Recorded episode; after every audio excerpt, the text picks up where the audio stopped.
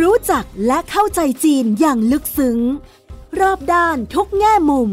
เพื่อให้เท่าทัน ใน มองจีนมุมใหม่ โดย โสพิษวังวิวัฒนา พบแขกรับเชิญ กูรูผู้รอบรู้เรื่องจีน ดรภัยจิต วิบูลธนสาร รองประธานและเลขาธิการหอการค้าไทยในจีน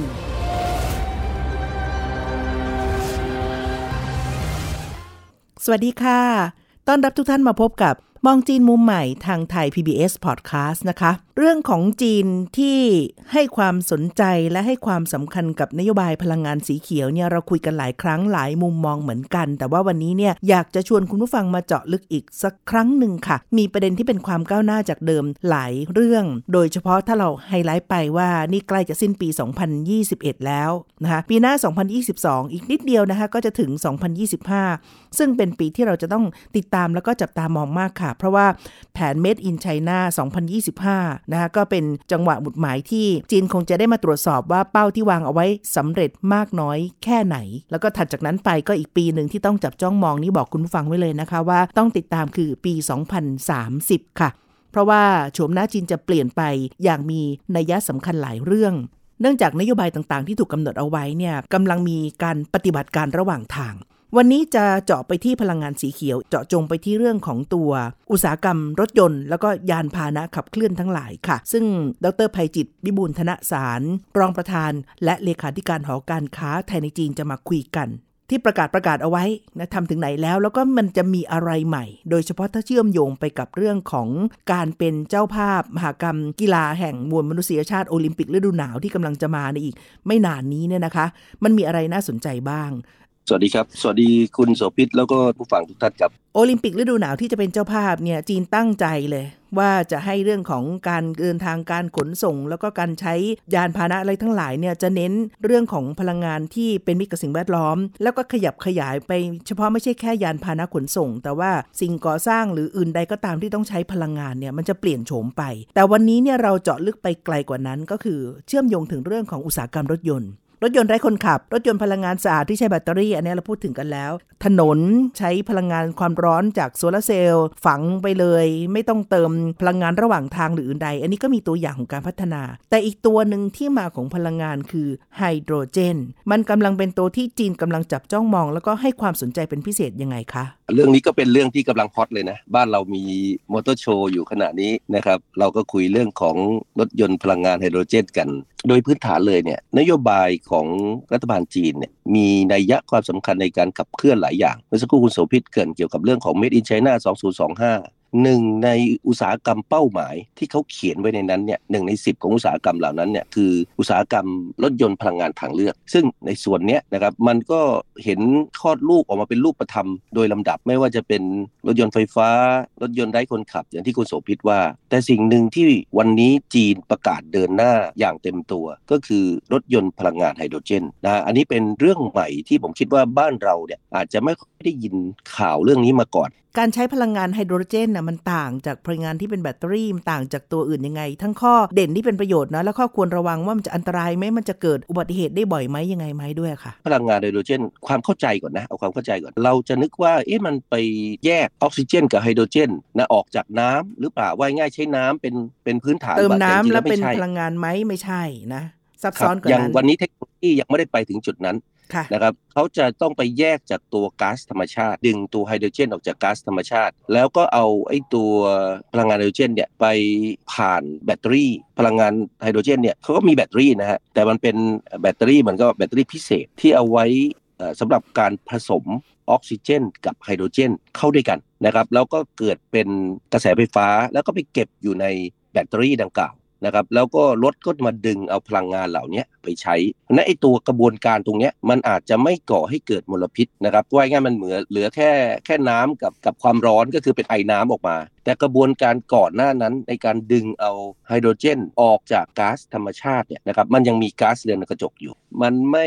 ปลอดมลพิษแบบร้อยเปอร์เซ็นต์แบบสมบูรณ์ แต่ดีกว่า พลังงานรถยนต์พลังงานทุกรูปแบบที่มีการพัฒนากันมา รวมทั้งรถยนต์พลังงานไฟฟ้าด้วย ในขณะนี้ใช่ไหมเพราะถ้าอย่างรถยนต์ไฟฟ้าเนี่ยด้านหนึ่งก็ต้องมองว่าแม้ว่าจะเป็นมิตรกับโลกเป็นพลังงานสีเขียว แต่อย่าลืมว่าแบตเตอรี่เมื่อเสื่อมสภาพแล้ว แล้วก็ถึงอายุไขของมันแล้วก็คือขยะประเภทหนึ่ง ซึ่งต้องการการกำจัดอย่างถูกวิธีและถูกต้องไม่งั้นก็จะเป็นอันตรายต่อสิ่งแวดล้อมเช่นเดียวกัน ตัวนี้เป็นเป็นโจทย์ใหญ่เลยที่รัฐบาลของหลาย ๆ ประเทศที่พยายามผลักดันเรื่องของรถยนต์พลังงานไฟฟ้าเนี่ยปวดหัวตัวนั้นตรงนี้ก็เลยกลายเป็นทางเลือกใหม่ของการพัฒนา อีกสิ่งหนึ่งที่มันเป็นจุดเด่นของรถยนต์พลังงานไฮโดรเจน ก็คือว่ามันสามารถบรรทุกได้หนัก คือกำลังมันดี แล้วมันก็เหมาะกับการวิ่งระยะไกล เติมเชื้อเพลิงเต็มถังด้วยกันเนี่ยมันวิ่งจากการทดลองของจีนเขาเนี่ยเขาวิ่งประมาณเฉลี่ยประมาณสัก800 กิโลเมตร มันไกลกว่าแบตเตอรี่ไฟฟ้าที่สามารถใช้ได้โดยทั่วไป แล้วยิ่งถ้าเกิดว่าใช้สำหรับการ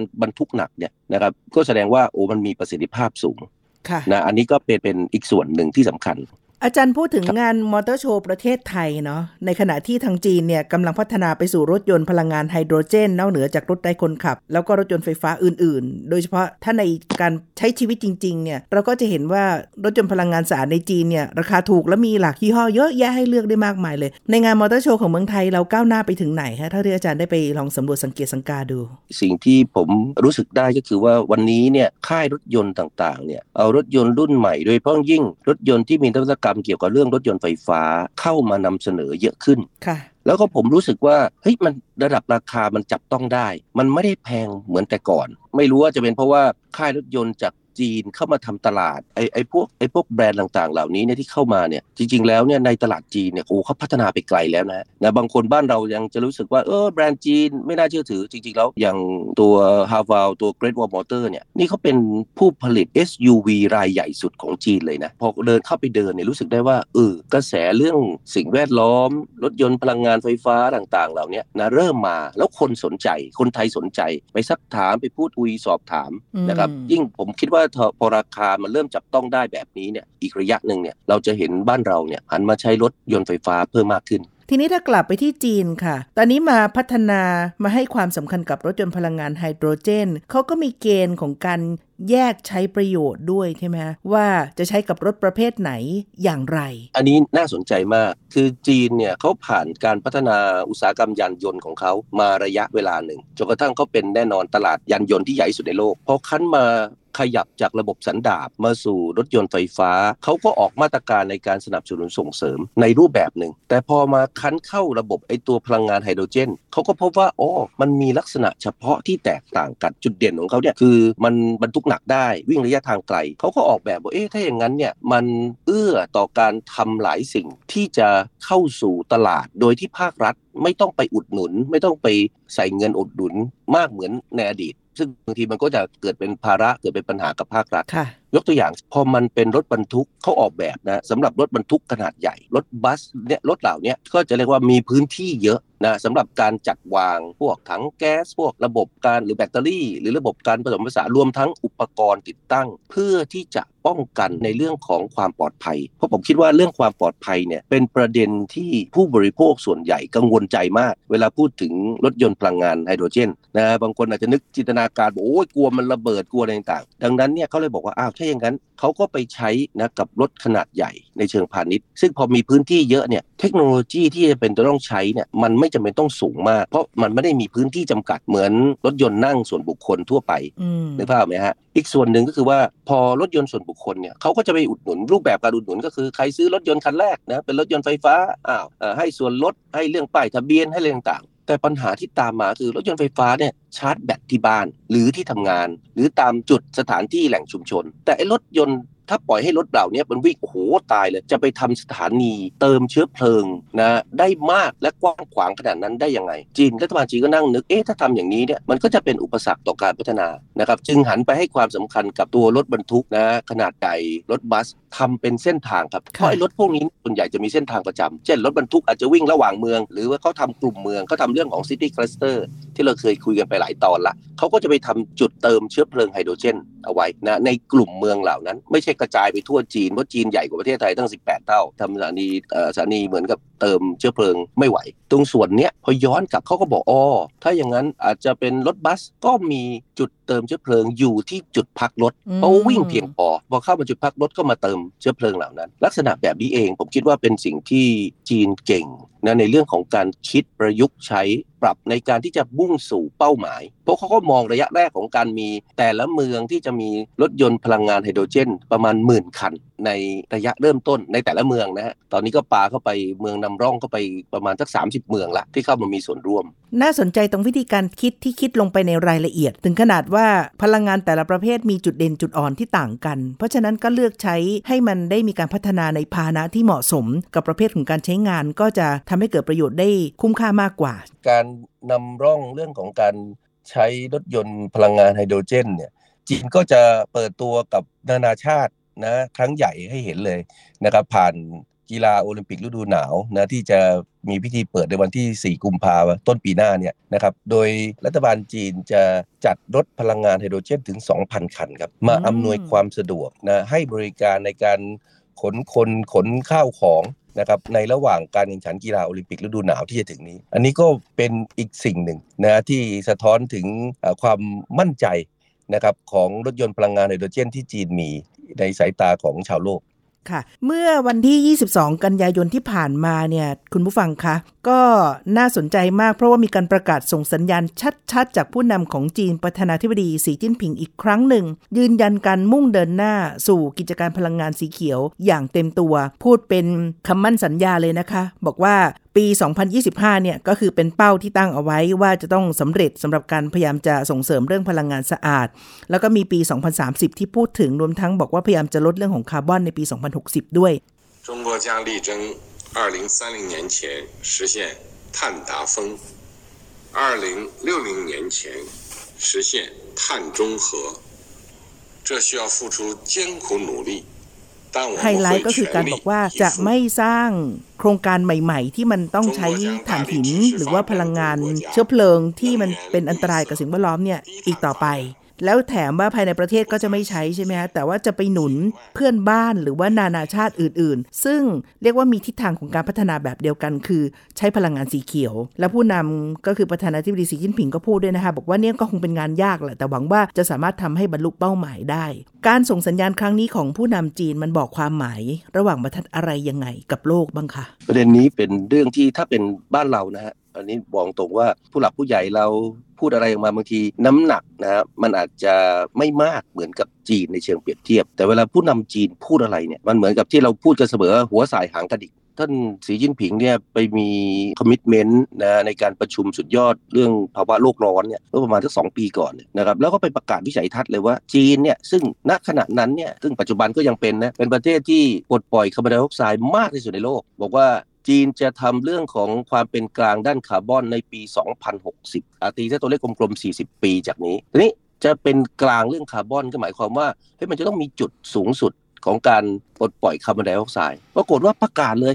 2030 จะแตะจุดสูงสุด มันก็ย้อนกลับมาทำให้วันนี้เนี่ยเราจะเห็นได้ว่านโยบายในเรื่องของอการพัฒนาในหลาย ๆ อุตสาหกรรมในหลาย ๆ เรื่องเนี่ยมันกลับมาใช้สิ่งแวดล้อมนะฮะเป็นแกนกลางในการพัฒนาอย่างจริงจัง รวมทั้งเรื่องที่เรากำลังคุยกันเรื่องรถยนต์พลังงานไฮโดรเจนเนี่ยมันก็กลายเป็นหนึ่งในกลไกที่รัฐบาลจีนมองว่านี่จะเป็นเครื่องไม้เครื่องมือที่ดีที่มีประสิทธิภาพ ในการที่จะบรรลุเป้าหมายในเรื่องของสิ่งแวดล้อมตามที่ผู้นำได้ประกาศเอาไว้ เช่นเดียวกัน หลังจากนั้นเนี่ยเราจะเห็นการพยายามที่จะเดินหน้าปรับโครงสร้างการใช้พลังงานครั้งใหญ่ในเมืองจีนถ่านหินก็เป็นหนึ่งในพลังงานนะด้านฟอสซิลที่จีนเนี่ยใช้เยอะในสัดส่วนที่สูงมากจีนก็จะประกาศลดลงไปเรื่อยๆแล้วก็จะปรับโครงสร้างการใช้พลังงานต่างๆ เหล่านี้นะครับไปสู่พลังงานสะอาด ซึ่งเป็นเรื่องที่ท้าทายมาก ผมมานั่งนึกเอ๊ะจีนปัจจุบันเนี่ยก็เป็นโรงงานของโลกนะเป็นฐานการผลิตใหญ่ของโลก จีนประกาศเลยโอ้ถ้าอย่างนั้นเหรอ ผมก็จะต้องทำเรื่องของโรงงานสีเขียวอืมนะจีนใช้รถยนต์มากที่สุดในโลกนะอยู่บนท้องถนนมากที่สุดในโลก จีนบอกงั้นผมจะพัฒนาเรื่องของ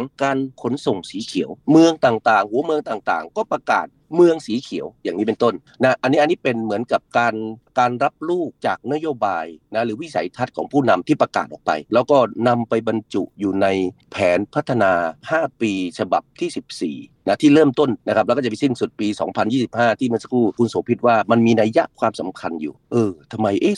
2025ทำไม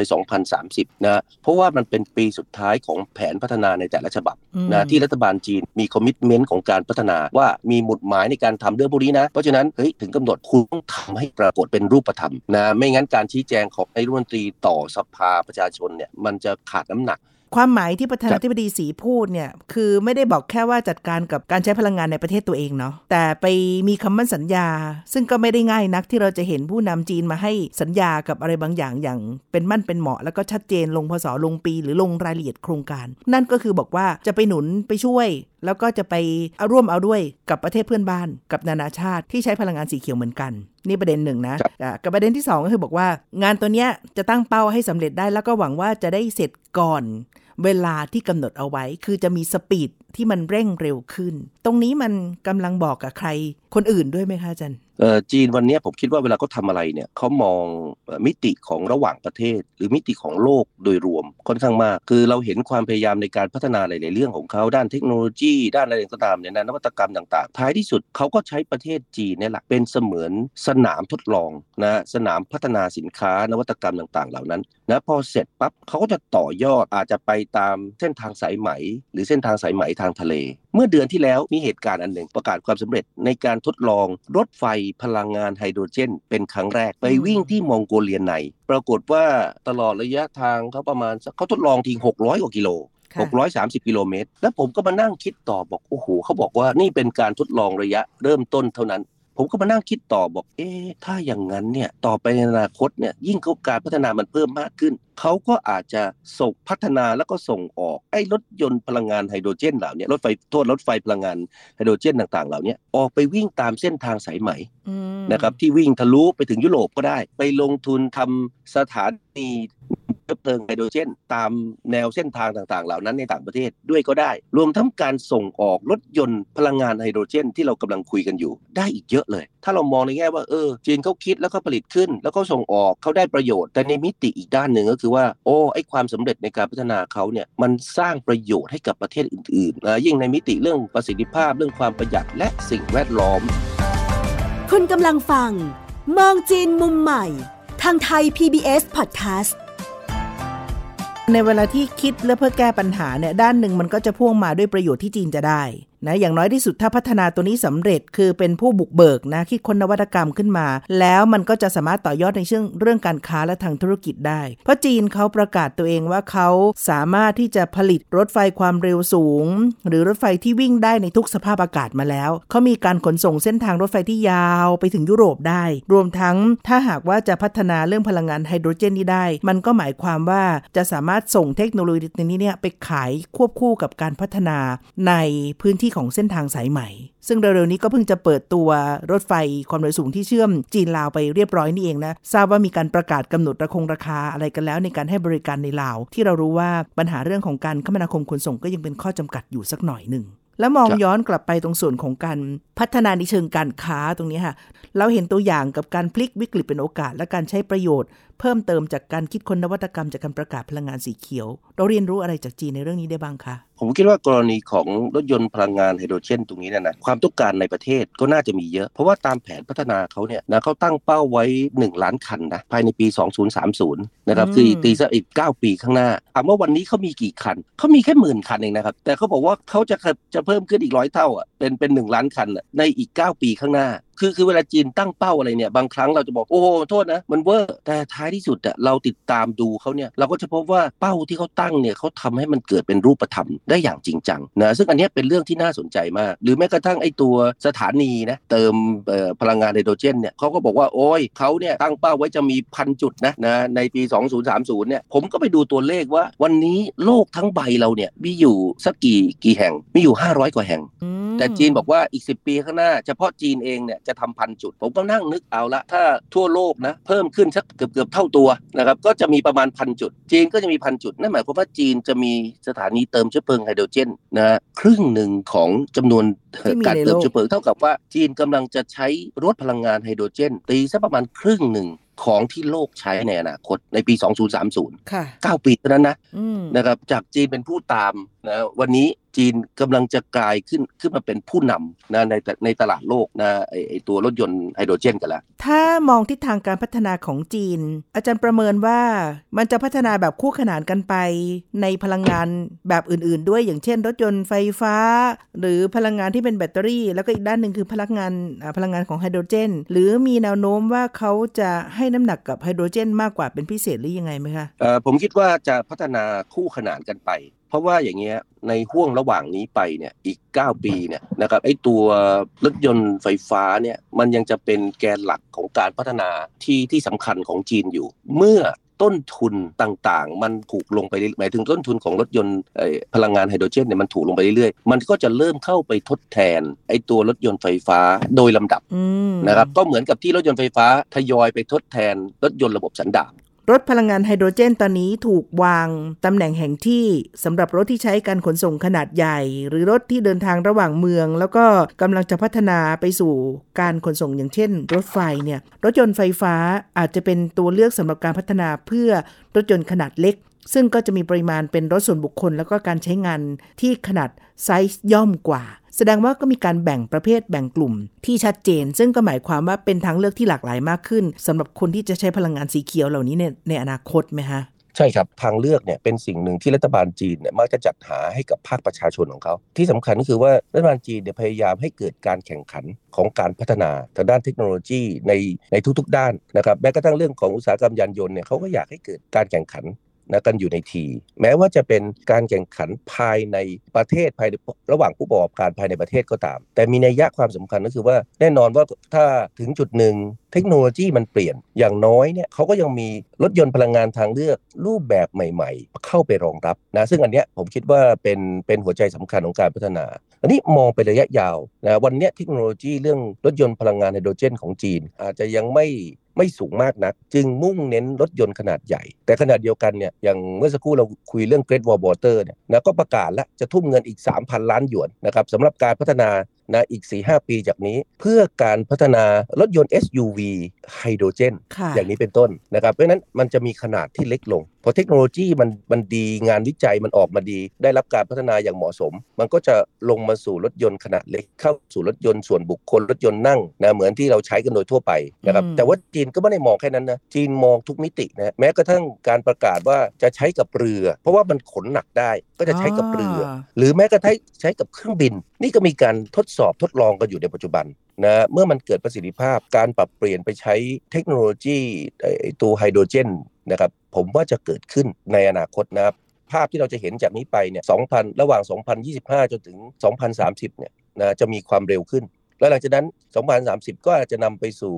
รถยนต์ที่มีขนาดเล็ก หรือรูปแบบของพาหนะรูปแบบอื่น ๆ ที่กว้างขวางมากขึ้นนะซึ่งตอนนั้นเนี่ยก็อาจจะเป็นช่วงจังหวะที่จีนจะส่งออกนะเทคโนโลยีต่าง ๆ เหล่านี้ไปยังต่างประเทศควบคู่ไปด้วย ถ้าเทียบสถานะการพัฒนานวัตกรรมและการคิดค้นน่ะพลังงานไฮโดรเจนจีนก็ไม่ใช่เจ้าแรก ฝั่งยุโรปฝั่งญี่ปุ่นแล้วก็มีอีกหลายชาติเขาก็พัฒนาเหมือนกัน และตอนนี้ถือว่าก็อาจจะก้าวหน้ากว่าจีนสักหน่อยหนึ่ง แต่อาจารย์มองว่าการ speed up ของจีนเนี่ยมันมีโอกาสที่ทำให้จีนกลายเป็นผู้นำหรือว่าอยู่แถวหน้าของการพัฒนาเทคโนโลยี เหล่านี้เมื่อเทียบกับชาติอื่นๆ ได้ยังไงคะจีนเนี่ยเวลาเขาเขาทำอะไรเนี่ยอันแรกเขาทำจริงจังนะแล้วรัฐบาลก็สนับสนุนส่งเสริม เราเห็นในหลายอุตสาหกรรมที่ผ่านมาเนี่ย จีนก็เริ่มต้นจากการเป็นผู้ตามนะแต่การพัฒนาอย่างเป็นระบบการสนับสนุนส่งเสริมอย่างเป็นระบบและจริงจังของภาครัฐ รวมทั้งความเก่งกาจของภาคเอกชนของเขาเนี่ยนะมันทำให้หลายสิ่งเนี่ยมันมันได้รับการพัฒนาไปอย่างรวดเร็ว แล้วหัวใจสำคัญที่เราคุยกันมาตลอดหลาย ๆ episode หลังเนี่ยก็คือภาคประชาชนเขาเข้ามามีส่วนร่วมเขากล้าที่จะทดลองของใหม่ได้ง่ายนะคือถ้าสมมติว่าเราเอารถยนต์พลังงานไฮโดรเจน ไปให้ไปเปิดตัวในเมืองไทย คนไทยจะบอกอุ้ยไม่กล้าใช้นะกลัวเรื่องความปลอดภัยกลัวเรื่อง แต่ที่เมืองจีนไม่ใช่ เมื่อไหร่ที่รัฐบาลกล้าอนุมัติให้ออกมาใช้ปั๊บภาคประชาชนเขาจะเกิดความมั่นใจไอ้การกล้าทดลองใช้ของใหม่ๆนวัตกรรมใหม่ๆ เหล่านี้เองเนี่ยมันเป็นพื้นฐานสำคัญที่ทำให้ภาคธุรกิจกล้าที่จะลงทุน แล้วก็ต่อยอดเอาผลกำไร ต่อยอดนำไปสู่การลงทุนวิจัยแล้วก็พัฒนารถยนต์หรือว่าพาหนะรูปแบบใหม่ๆ ดิฉันพยายามจะจินตนาการตามค่ะคุณผู้ฟัง แล้วมันก็เห็นได้ว่าจีนมีข้อได้เปรียบอย่างน้อยที่สุดประเด็นหนึ่งก็คือสเกลหรือขนาดของกลุ่มประชากรเพราะฉะนั้นเวลาที่มีนโยบายหรือเปลี่ยนแปลงอะไรบางอย่างเนี่ยเมื่อเห็นผลสำเร็จแล้วก็เรียนรู้ข้อดีข้ออ่อนข้อด้อยแล้วปรับปรุงแล้วเนี่ยมันก็เป็นโอกาสที่จะทำให้เกิดแนวโน้ม เกิดเทรนด์ซึ่งจะทำให้เกิดการเปลี่ยนตามใน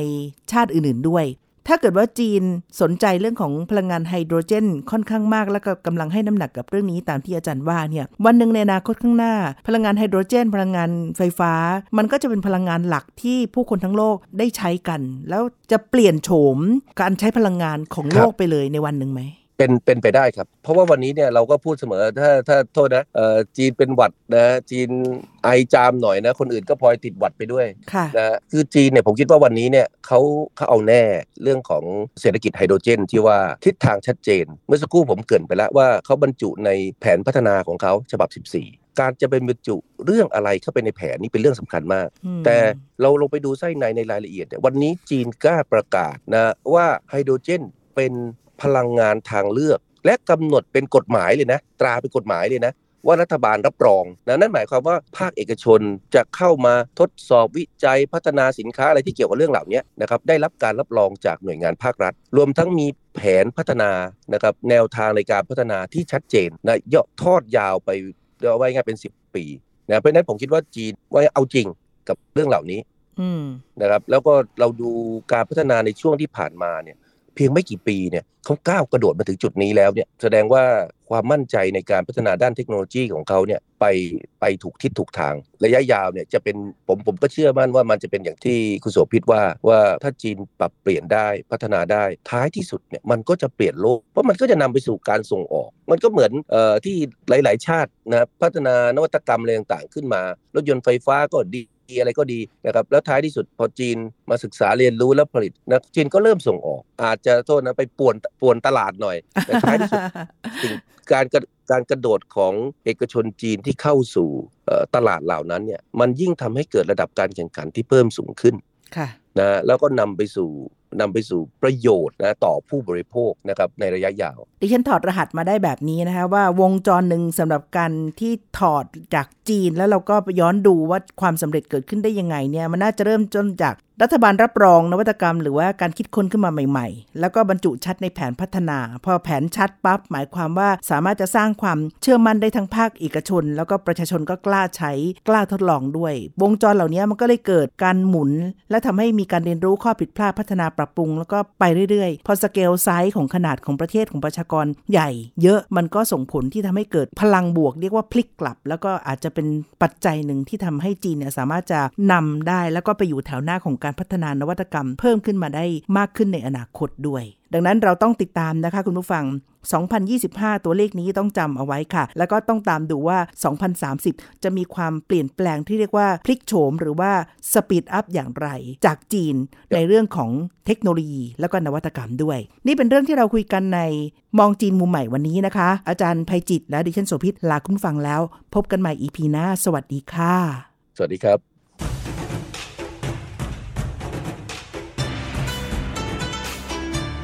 ติดตามฟังรายการ มองจีนมุมใหม่ ได้ทางเว็บไซต์และแอปพลิเคชันไทย PBS Podcast